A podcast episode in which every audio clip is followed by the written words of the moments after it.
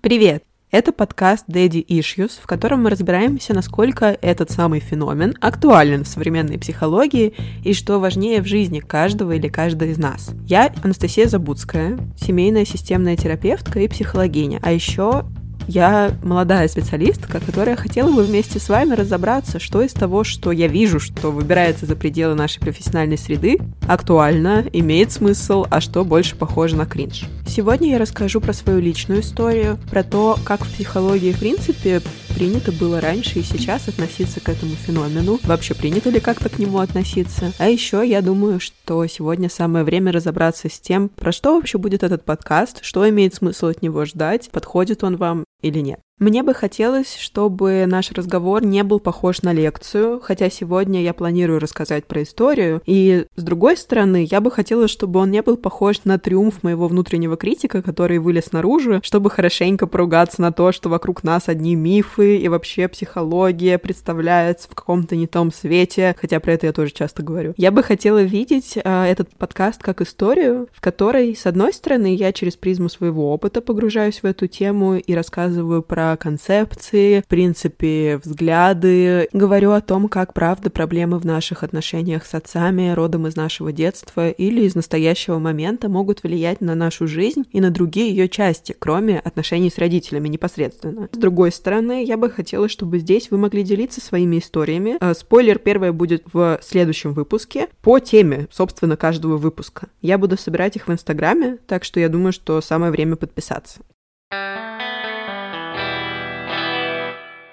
Передаю привет из будущего, потому что, собственно, сейчас с вами говорит Настя из будущего. Привет, Настя из прошлого, привет, слушатели. Дело в том, что я уже на этапе, когда я монтирую подкаст, и до меня дошло осознание, что я никогда в жизни не дала определения понятию daddy issues, а вообще-то мой внутренний критик с опытом обучения в университете в прошлом, который писал курсовые и дипломы, не очень понимает, как можно говорить о чем-то, не дав определения. Как можно об этом рассуждать, неизвестно. Ладно, ничего, не боимся совершать ошибки, так что сейчас исправлюсь. Дословно daddy issues можно перевести как проблемы с отцом. Часто, пытаясь найти русский аналог, используют словосочетание «отцовский комплекс». Под этим понимается набор проблем с отцом, который вылезает во взрослом возрасте и сказывается на построении отношений с мужчинами. То есть речь здесь идет про гетеросексуальные отношения между молодым человеком, мужчиной и девушкой или женщиной, у которой, собственно, есть daddy issues. Как я уже пораньше говорила, этот термин не то чтобы относится к какой-то научной психологической повестке, но, тем не менее, за ее пределами он довольно активно используется. Чтобы не быть голословной, прямо сейчас гуглю мемы на тему daddy issues. Итак, первый мем. Наверху нарисована такая, явно подразумевается, что страстная девушка, и подписано – что люди думают, когда представляют отношения с девушкой с daddy issues. Такая страсть, да? Снизу изображена, э, изображены четыре рыдающие женщины и подписано, что на самом деле представляют собой отношения с девушкой с daddy issues. То есть мы думаем, что это будет такая невероятная страсть и сексуальность, а по итогу оказываются сплошные слезы. Угу. Спасибо. Следующий мем написано. Я, двоеточие, у меня нет daddy issues. Мой плейлист в восьмом классе, двоеточие. Марина and the Diamonds, Лана Дель Рей. Угу. В принципе, про Лану Дель Рей часто такого рода шутки можно встретить. Ой, я не могу, это не то исследование, к которому меня готовил Национальный исследовательский университет. Мне уже плохо с этих мемов, я заканчиваю. Все, последний мем. Папа, спасибо, что дал мне достаточно эмоционального багажа для того, чтобы я работала в креативной индустрии, но недостаточно для того, чтобы я работала в секс-индустрии. В общем, из этого можно вывести три основные э, категории, которые встречаются в повестке о daddy issues. Первый вариант — это поиск партнера на основе того, как выглядел ваш отец и как он себя вел. Ну, то есть визуальное совпадение и по содержанию. Хорошо. Дальше. Второй вариант — это что, если у вас есть daddy issues, вы обречены на поиск одобрения со стороны мужчин путем подбора соответствующей профессии, например. То есть представляется, да, что секс-индустрия, как в этом меме, ну, мем подразумевает, что она непосредственно связана с мужской валидацией. Хорошо. И дальше э, у нас есть категория, почему нам нравятся мужчины по постарше, Мац Микельсон и прочие, ну, соответственно, потому что это следствие ваших daddy issues. Других причин для чего-либо из вышеперечисленного, соответственно, не существует. Ну, собственно, про сексизм и повестку daddy issues мы еще сегодня поговорим. На этой светлой ноте я думаю, что можно уже перейти к основному содержанию подкаста, и если вы раньше не встречались с этой формулировкой, теперь вы наверняка поняли, к чему, в принципе, она относится. Согласно данным Росстата, на 100 браков приходится 65 разводов. Естественно, это не единственная причина, по которой вы можете столкнуться с трудностями в отношениях с отцами. Сам термин daddy issues чаще всего используется в сторону женщин и девушек, а конкретно в таких ситуациях. Первый вариант. Собственно, ваши родители развелись. Кстати, пик э, разводов приходится на 2000-е годы, на начало 2000-х, а это я могу предположить, что время, собственно, когда вы росли и были детьми. Второй вариант вариант. Ваш отец был холодным, эмоционально недоступным, что называется, отстраненным. Третий вариант. Ваши родители не развелись, но отношения у них были такие, что лучше бы, да, не развелись, и вы все это видели. Еще один вариант. Есть люди, которые вовсе не знали своего отца, возможно, до сих пор не знают.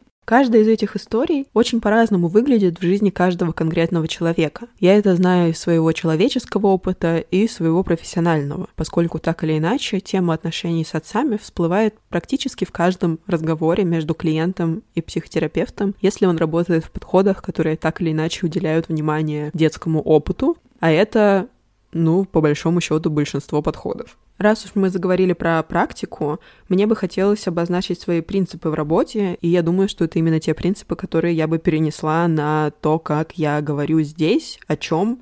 Первый принцип — это научная доказательность. Это важно для меня, но не для всех. И я думаю, что это окей до тех пор, пока мы называем вещи своими именами. Поэтому мне сразу хочется обозначить, что здесь я постараюсь говорить через призму того, как все-таки можно смотреть на проблемы, связанные с детским опытом, в понимании психологии, которая опирается на исследования и на сам принцип того, что эти исследования играют важную роль. Это был более занудный принцип. Второй — это принцип авторства. Если каждый человек автор своей жизни, это то, чего я бы хотела отталкиваться, мы не можем говорить о том, что все якобы предрешено какой-то конкретной травмой. Более того, насколько вообще оправдано использование слова «травма» в этом контексте, я бы тоже хотела разобраться, потому что Откровенно говоря, сейчас оно используется довольно часто. Психотравмы, детские травмы — это что-то, что мы видим в ТикТоке, это что-то, про что мы больше говорим, и это однозначно круто. Просто я думаю, что не будет лишним поделиться тем, а как вообще психология смотрит на понятие травмы. Все ли ей называется, что-то ей не называется, Третий принцип моей работы — уважение к опыту. Уважение к тому, что каждый человек сталкивается с разным опытом в детстве и с разными его последствиями. Мы никогда не можем говорить о том, что из одного события всегда вытекает одно конкретное последствие, что, естественно, перекликается с тем принципом, который я уже ранее озвучила. Тем не менее, здесь есть еще вторая деталь, которая заключается в том, что вообще-то для каждого человека этот опыт еще и по-разному воспринимается. Одно и то же событие кем-то может трактоваться как серьезный удар. Для кого-то это будет обычной частью биографии, и это тоже стоит уважать. Итак, к истории. Я сама выросла в семье с разведенными родителями. До сих пор помню, как в седьмом классе одноклассница спросила меня, Повлияло ли как-то на меня, что мои родители развелись? Я замялась. До психфака было еще далеко. Мой ответ звучал как-то так. Да, э, никак. Но я продолжала расти и еще не раз услышала какие-то подобные реплики, как в мой адрес, в адрес других людей из серии «Хочешь больше свободы в отношениях?» Но это потому, что ты не знаешь, что такое забота от мужчины? I'm sorry, what? Не веришь в себя? Все понятно? Тебя ведь правда не поддерживал отец. I'm sorry, what? Тебе нравятся девушки? Тут вообще все понятно, можно даже не комментировать. Ты феминистка? Ну, естественно, это ведь такая гиперкомпенсация того, что у тебя не было отцовской любви. What? Не считаешь себя красивой? Мне даже трудно придумать связь, точнее, придумать могу, но озвучивать я ее даже не хочу. В любом случае, это вещи, которые мы так или иначе слышим. Я долго выбирала название подкаста на, не знаю, тысячу прослушиваний. Я расскажу, какие еще были варианты, смешные, не очень. Но это не отменяет того, что я правда говорю здесь про этот феномен. Про феномен Daddy Issues. Это уже довольно широко распространенное понятие, и ничего лучше не отразит само содержание и сам посыл, саму проблему, которую я здесь хотела бы поднять. Обратите внимание, что название на русском, так как мы в России, поэтому если вы будете искать его в поиске, но лучше, конечно же, подписаться, что я рекомендую сделать прямо сейчас, помните, что нужно искать на русском. Продолжаем историю. В моей жизни наступил момент, когда на третьем курсе я погрузилась в системную семейную терапию. Это подход терапии, который рассматривает семью как семейную систему, в которой возникают проблемы, симптомы. И здесь фокус внимания смещается с одного конкретного человека, одной конкретной личности на систему в целом. еще во время учебы на психфаке я стала учиться этому подходу дополнительно. И вот, буквально недавно на обучении, когда я уже задумала делать этот подкаст, одна из преподавательниц сказала, вы заметили, что книг про материнство, имеется в виду про трудности, которые были в отношениях с матерями, довольно много то время как книг, которые были бы посвящены теме отношений с фигурой отца, намного меньше. И я подумала, это знак. Шутка, ничего подобного я не подумала, так как в знаки я не верю, помним про принцип доказательности. Зато я поняла, что все таки я это не придумала. все таки эта тема, правда, относится к тем, про которые мы говорим не так много, как про какие-то другие. В то же время именно она все еще овеяна кучей мифов.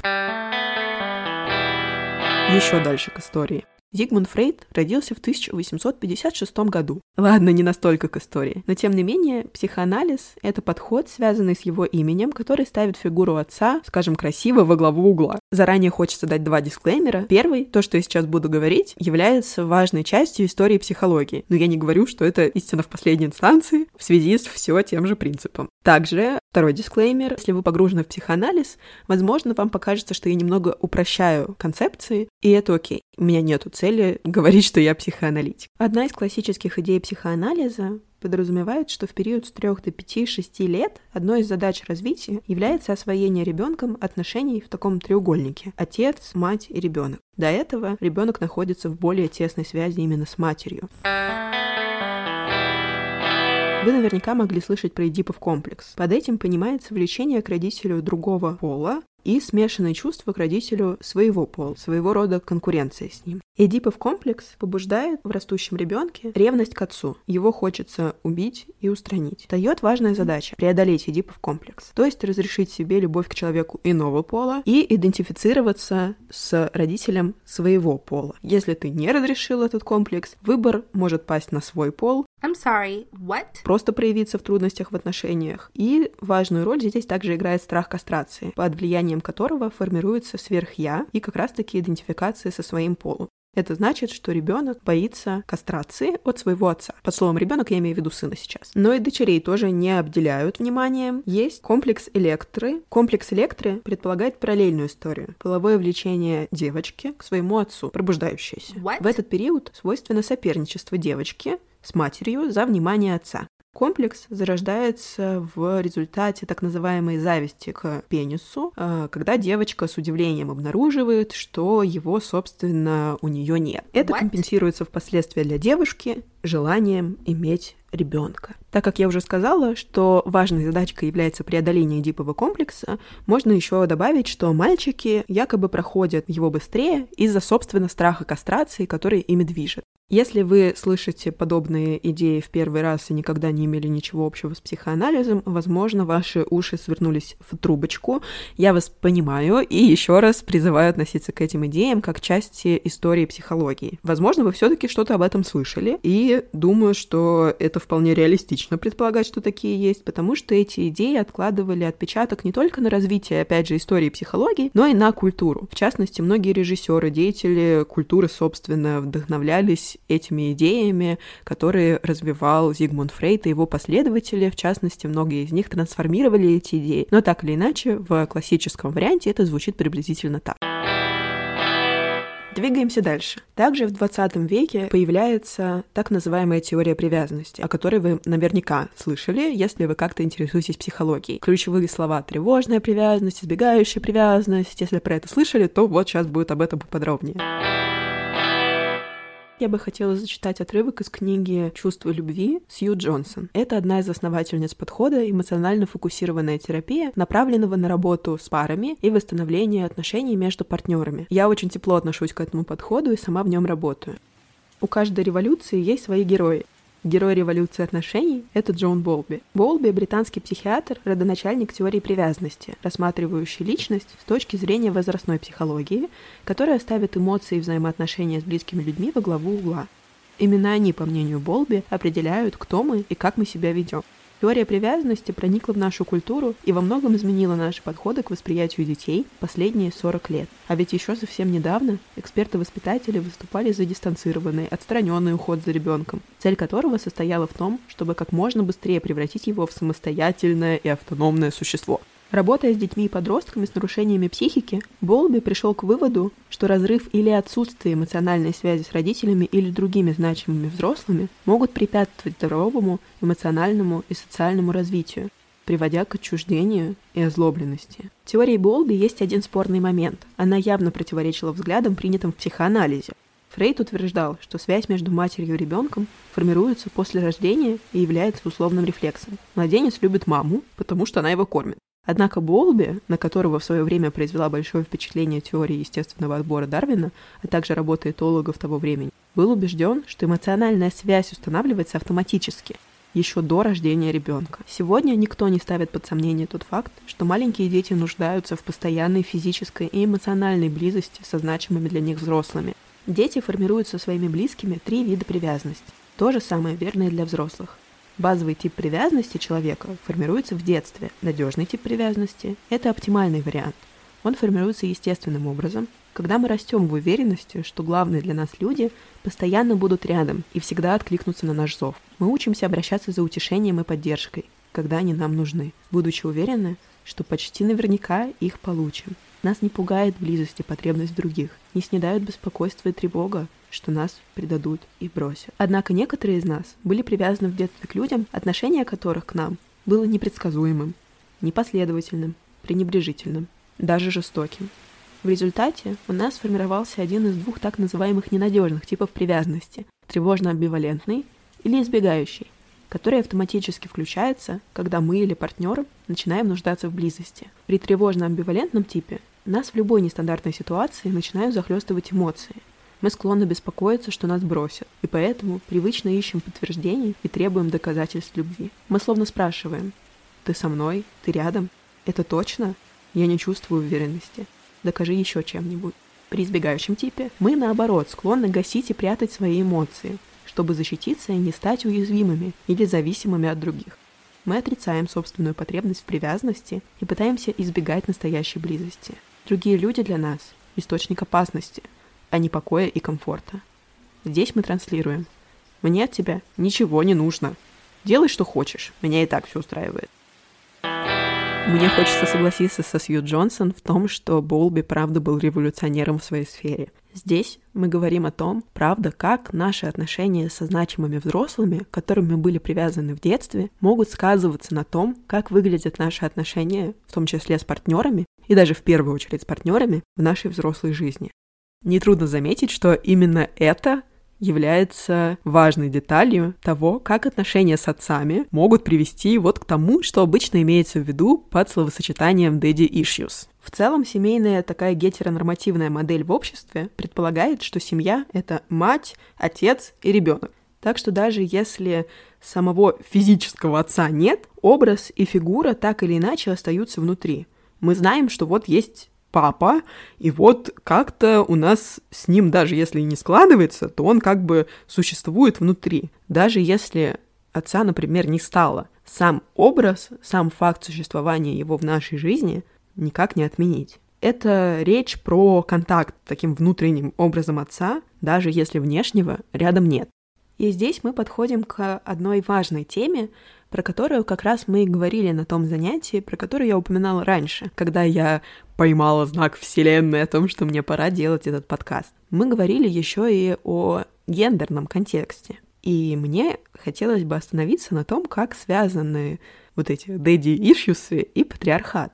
Иногда кажется, что по факту существования у вас отца вы получаете daddy issues. Потому что те вещи, которые я описывала ранее, как потенциальные а, предпосылки к его формированию, например, что отец был холодным, ушел из семьи, что называется, развод родителей, это очень распространенные истории. При этом спрос с отцов, скажем так, невелик особенно если сравнивать со спросом с матерей. Когда вы откроете книжку, даже самую лучшую, это не вопрос к самим книгам, вы увидите, что речь идет про ошибки матерей, если эта книжка посвящена отношениям детей и матерей и их, опять же, влиянию на вашу взрослую жизнь. Книги про отцов вообще существуют в гораздо меньшем количестве, да еще и в целом, если спрос с них невелик, о каких ошибках может идти речь. Здесь мы как будто переносим фокус внимания на самих девушек, потому что речь чаще идет о них. Безусловно, сейчас я подразумеваю любых детей, у которых были отцы, то есть вообще всех людей на планете Земля. Как будто бы вы становитесь каким-то неполноценным в случае, если у вас были трудности в отношениях с отцами. В то время как, говоря про матерей, мы как будто бы зациклены на том, что они накосячили здесь, они накосячили там, во всем виноваты матери. Отец не то чтобы не виноват, но как бы ему можно. Примерно такой посыл можно поймать, когда ты живешь а это именно то, что мы делаем в гетеронормативном обществе с определенными гендерными установками, сопровождающими фигуру отца и матери и, в принципе, мужчины и женщины. Передо мной не стоит цели демонизировать отцов, и как будто бы сейчас мы всех обвиним и заживем припеваючи. Конечно, так не работает. В ходе терапии мы часто говорим про понятие ответственности, про то, что даже если люди из прошлого совершали несправедливые поступки по отношению к нам, которые привели к болезненным ощущениям, на которые вы имеете полное право и вообще-то не обязаны никого прощать, ответственность предстоит взять на себя для того, чтобы исправить взрослые ошибки в своей собственной жизни. Поэтому не было бы особо полезно говорить о том, как мы сейчас сможем спихнуть эту ответственность на отцов. Если бы можно было сформулировать одну идею, которую я бы хотела донести этим подкастом, что вообще-то отсутствие отца, такого, которого вы заслуживали, это не приговор. Это не что-то, что делает вас неполноценной или неполноценным. В то же время никто не отменяет того, что происходит внутри нас в эмоциональном плане. Обида, злость, раздражение — это те эмоции, которые могут возникать, когда мы говорим про поступки, наших родителей и просто людей из прошлого в наших жизнях. Никакая из этих эмоций не является неправильной, показываю кавычки в воздухе, какой-то вредной для нас сама по себе. Это абсолютно нормально так себя чувствовать. Возвращаясь к тому, что я зачитала из чудесной книжки «Чувство любви», вообще-то потребность в привязанности, в надежной привязанности и в безопасной, является одной из базовых и, более того, врожденных потребностей любого человека. Мы все заслуживаем родителя, который готов прийти к нам на помощь. И вообще-то заслуживаем двух таких родителей. Тот факт, что мы привыкли считать нормой, что ребенка нужно наказывать, что ребенок сам не поймет, если ему не дать подзатыльник, что часто вот эту функцию давателя подзатыльника выполняют отцы из серии «Вот папа домой придет и тебе покажет». Вот это вот все вообще-то не очень соответствует и не очень способствует удовлетворению нашей потребности в надежной привязанности. А это то, что влияет на нашу дальнейшую жизнь, на то, как мы воспринимаем себя и на то, как мы относимся к другим. Если когда-то нам не показали, что мы можем рассчитывать на поддержку, с чего бы, собственно, на нас с потолка свалилась идея, что так вели себя только наши родители, а люди из нашей будущей жизни будут очень безопасными, комфортными, на них можно будет рассчитывать, им можно будет доверять. Ну, правда, это получается из опыта. Нам нужно знать, что так бывает, для того, чтобы на это рассчитывать.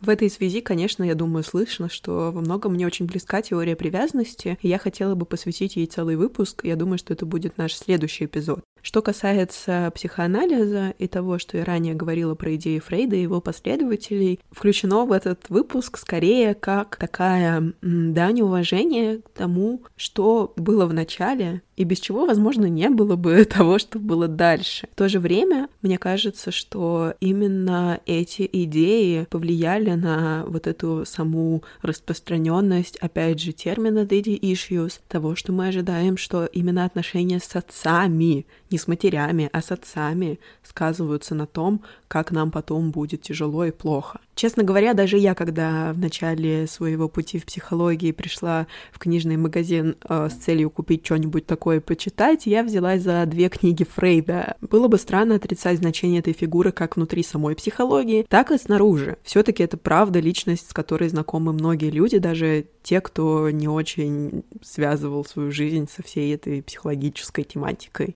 Надеюсь, стало понятнее, откуда, в принципе, само даже словосочетание фигура отца обросло такими красками, и как к этому относиться, выбираете вы сами. Кстати говоря, как раз большее количество книг, которые все-таки существуют на тему отношений с отцами, написаны именно авторами, опирающимися на психоаналитические концепции. Еще все-таки у меня ведь нет цели, чтобы этот подкаст был сухим сборником информации, поэтому думаю, что иногда я буду отклоняться на какие-то общепсихологические, связанные с терапией темы, и думаю, что часто возникает вопрос, как вообще понять, что такое психоаналитик, психотерапевт, психолог, психиатр, клинический психолог. Если вам важно найти ответ на этот вопрос, у меня в Инстаграме есть highlight, в котором я разбираю эту тему, а здесь, поскольку мы уже говорили именно про психоанализ, это слово много раз прозвучало, скажу, что психоаналитик — это именно тот психолог или психотерапевт, который работает в таком направлении, подходе терапии, как психоанализ. Другими подходами, например, являются гештальт-терапия, когнитивно-поведенческая терапия. Я думаю, что это именно те названия, которые на слуху у большинства людей. Такс я в конце хочу ответить на вопрос. Я собрала в Инстаграме довольно много вопросов. Справедливости ради, я сделала это два месяца назад, когда только задумала этот подкаст. Но зато у меня есть целый банк, комплект вопросиков, на которые я могу опираться. Итак, вопрос на сегодня. Как понять, что проблемы с отцом до сих пор влияют на мою жизнь? Окей, Первый вариант. Если вы слушаете этот подкаст и понимаете, что вам откликается. Если так, то, вероятно, это самый простой ответ. Второй вариант. Если отец вызывает вас много эмоций, в частности, те, которые я ранее привела в пример, ну, чаще всего это обида или злость, и это повод посмотреть на всю эту тему повнимательнее и остаться здесь со мной чуть более сложный ответ. Я бы хотела связать с одной техникой, которая используется в, собственно, процессе терапии. Я приглашаю вас помнить про технику безопасности. Если она погружает вас в какие-то тяжелые переживания и мысли, стоит из них вынырнуть и оставить эту тему для разговора со специалистом. Естественно, еще один очередной дисклеймер а, занудный, что, естественно, ни один подкаст не может являться заменой терапии и не претендует на это. Так вот, эта техника называется эффективный мост. Она предполагает, ну, упрощая такой вопрос. Где еще вы чувствовали эти эмоции? Например, вы ссоритесь с партнером. Здесь стоит, прокачивая способность называть свои эмоции, которая, в принципе, не то чтобы в нас как-то развивается с тем, как мы растем, в школе нас этому не учат, нигде этому не учат, можно задаться вопросом, да, что я сейчас вообще чувствую. Для этого помогает Google, можно загуглить таблица эмоций и прям пройтись по любой вылезшей картинке пальчиком, на что похоже. Обида, безысходность, раздражение, пустота, тоска и так далее. И здесь как раз-таки дальше второй этап приходит на помощь вот этот вопрос. Если сейчас отстраниться от самой ситуации, что сделал партнер, что сделала я, что мне здесь не нравится, что конкретно вызвало эту эмоцию, какой триггер, а сосредоточиться именно на самом ощущении, на самом переживании. Угу. Так, где еще я так себя чувствовала? В каких еще отношениях? В каком еще взаимодействии? В какой еще ситуации? Чаще всего Здесь появляется образ из детства, какой-то связанный с проживанием вот этих конкретных ощущений. И, собственно, если там как-то фигурирует э, внешне или внутренне фигура отца, я думаю, что это тоже возможность понять, что эти проблемы до сих пор влияют на вашу жизнь.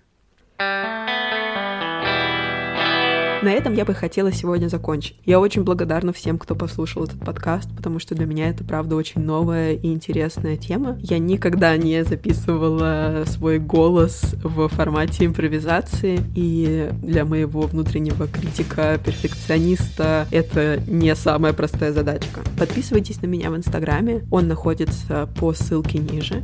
Еще у меня есть ТикТок, там более весело, в Инстаграме более серьезно. А жду я вас и там, и там. До встречи!